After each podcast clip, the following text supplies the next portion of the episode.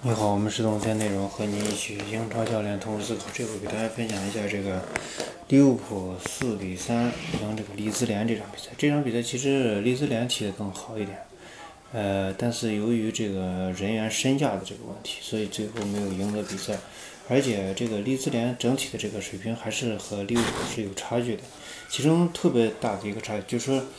你和利物浦和这个利兹联踢一个非常好的一个比赛，非常精彩的一个比赛，但是在这种精彩的比赛上需要更进一步的时候，这时候可能利兹联就没有那样的能力了啊，没有那样的能力，所以他是败给了这个，败给了这个身价，他不完全说是就是这个球球球员不行或者球队不行，如果你想击败利物浦，那可能还需要一些投入啊。那么从总体上看，这个利兹联踢得更好，利物浦踢得稍微差一点。整体差的地方就是，首先一个就是利物浦这个体系它不容易发出，就是尤其赛季刚开始不容易发，因为对一个球队来说，啊，对一个球队来说，就是联赛刚开始的时候，适合这种就是配合比较多的球队，往往是比较吃亏的一方。你打得更个人一点的这个比赛，球队。那么你更容易打开开局，所以今天晚上这个热刺对这个热刺对谁忘了啊？反正热刺的这场比赛，大家仔细观察，热刺应该我认为应该不会打得特别的特别要求配合，要求衔接，因为这个鸟叔对这这个是非常非常在意的。那么，但是人家利物浦还是就是像扎叔那样的德国人一样啊，非常非常的严谨。我我们是。打的什么战术，我们就去用什么样的战术，我们就去啊开发什么样的战术。那么这场比赛的这个主要战术还是移植了疫情以后啊复赛以后的这个右路进攻，而且人员使用也是完全一样的。那么唯一不一样的地方，可能就是法比尼奥没这个亨德森取代了法比尼奥的这个首发位置。我觉得这里面可能就存在一个，就是说扎叔这个人，你能看到他的性格在里面，就是说我有时候是保守的。啊，我有时候是保守，我相信更原始的力量。那么，那么有时候我又去会冒一些风险，例如这个凯塔的这个位置的右移，这个就是希望这个凯塔和萨拉赫，包括菲尔米诺之间能撞出一些火花。这个就是说是需要一定的这种配合。那么这种配合的刚开赛的时候肯定是难以开发出来，但是为了就是和害怕对方这块这个配合不好丢球以后，啊，我的这个整个体系的这个呃。战斗力下降，那么我就给他又派了一个非常保守的一个亨德森，那么配一个亨德森，其实又是另外一种思维方式，就是说是，呃，我就，呃，就是这块防守不行，那么我就加一个防守防守更好的这个队员。其实我们说从整个利物浦的体系来看，这种加加人的这种方式，其实并不合理。并不合理的原因在哪？就是说你整个来看，利物浦的这个体系是建立在进攻上的一个体系。建立在进攻这场棋，你应该是如何？应该首先是增加球队这种传球的这种默契程度，第二是这个增加这种前场的这种压制的人的数量啊，应该这种方式，然后再呃，然后一个就是你的后场增加进攻保护，也就是说增加后撤啊，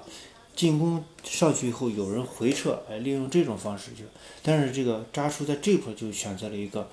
呃，我这块就是，呃，这什么呃，兵来将挡，水来土掩这种方式，少少防守的我就啪直接放一个亨德森在那，嗯，所以这个人是非常非常复杂的一东西。那么刚开场从这个凯塔的表现来看，两分多两分半可能左右，然后形成一次凯塔在右内部的这种带球突破，那么这次突破我认为是全场。就是右中场至上右内部表达最好的一次，那么后面再没有这样的表达啊，没有这样的。我觉得别没有这样的表达，只有两个原因。第一个是，呃，最主要的是利兹联的这个防守到位率的保持。那么防守到位率的保持不是简单的靠运动能力就能完成的，而且它是一个非非常富有弹性的一个四四二啊，非常弹性的。所以，他这块其实，呃，那一次两分多，可能刚开场大家不。不适应或者还没有完全到位的情况下，呃，被这个利物浦完成了一次这样好高质量的这种突破或者进攻，那么后面在几乎没有啊，几乎没有。其实你去看呃利物浦的这个右肋部的这个进攻，它是更合理的。首先，它是这个凯塔的带球向前；第二个就是呃，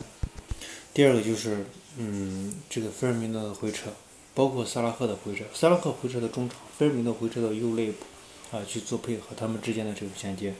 那么这种衔接从整体这个套路，就是说我们只是分析这种呃怎么说？分析这种线路。和这个跑位的这种呃位置，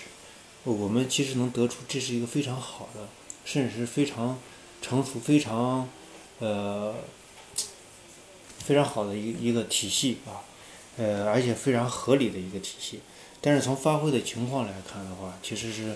呃发挥的挺不好的啊，挺不好的。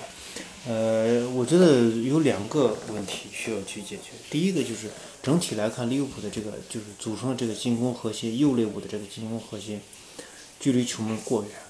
啊，距离球门过远，这个是来自于就是人家这个利兹联的防守做的更更好一点。第二点就是这个所有球员啊，无论是呃中场球员，就是利物浦的中场球员，还是这个前场前场球员等等这些球员，其实很难。啊，形成非常有质量的这种进攻，或者说有质量的中场组织，所以在这样的情况下，你中场的质量下降，那么前场的质量是一定下降，而且，呃，这个球员处于这种啊这种状态，而且你去看这个谁啊，这个萨拉赫进的球，除了两个点球之外，另外一个进球，他是在禁区里面，所以你相当于这个利兹联把你以前的那种内部直接推到了中场。啊，距离球门更远的地方，那么你在距离球门更远的地方再发动攻击的时候，这时候你的进攻质量就会下降啊，这是这个利物浦下降的一个重要的原因。那么第二点，我们想最后最后一点，我们想说，就是从这场比赛来看呢，利物浦的呃不再说要求，不再说要求，例如我有出球啊，完全的这种呃做的非常好，例如我的。后场的这个出球，后场的这种推进到中场，然后中场如何出球，呃，不再有就是特别明确的说，哎，一步一步谁下来哪一步，没有这样。他现在甚至就是说我首先把球传到中路来，啊，我首先把球传到中场。那么如何把球传到中场？是通过长传呢，还是通过这个，呃，这个后场的这个出球呀，还是通过呃左右两边的传导呢？其实无所谓啊，他。就无所谓。从这场比赛，我们看到更多的是啥？更多的是我在右中场直传右肋部这个从后场推进过程中受到了一定的干扰。那么我就把球打到弱侧，利用弱侧的一次冲击或者弱侧，就是罗伯逊这边的一次冲击或者一次拿球，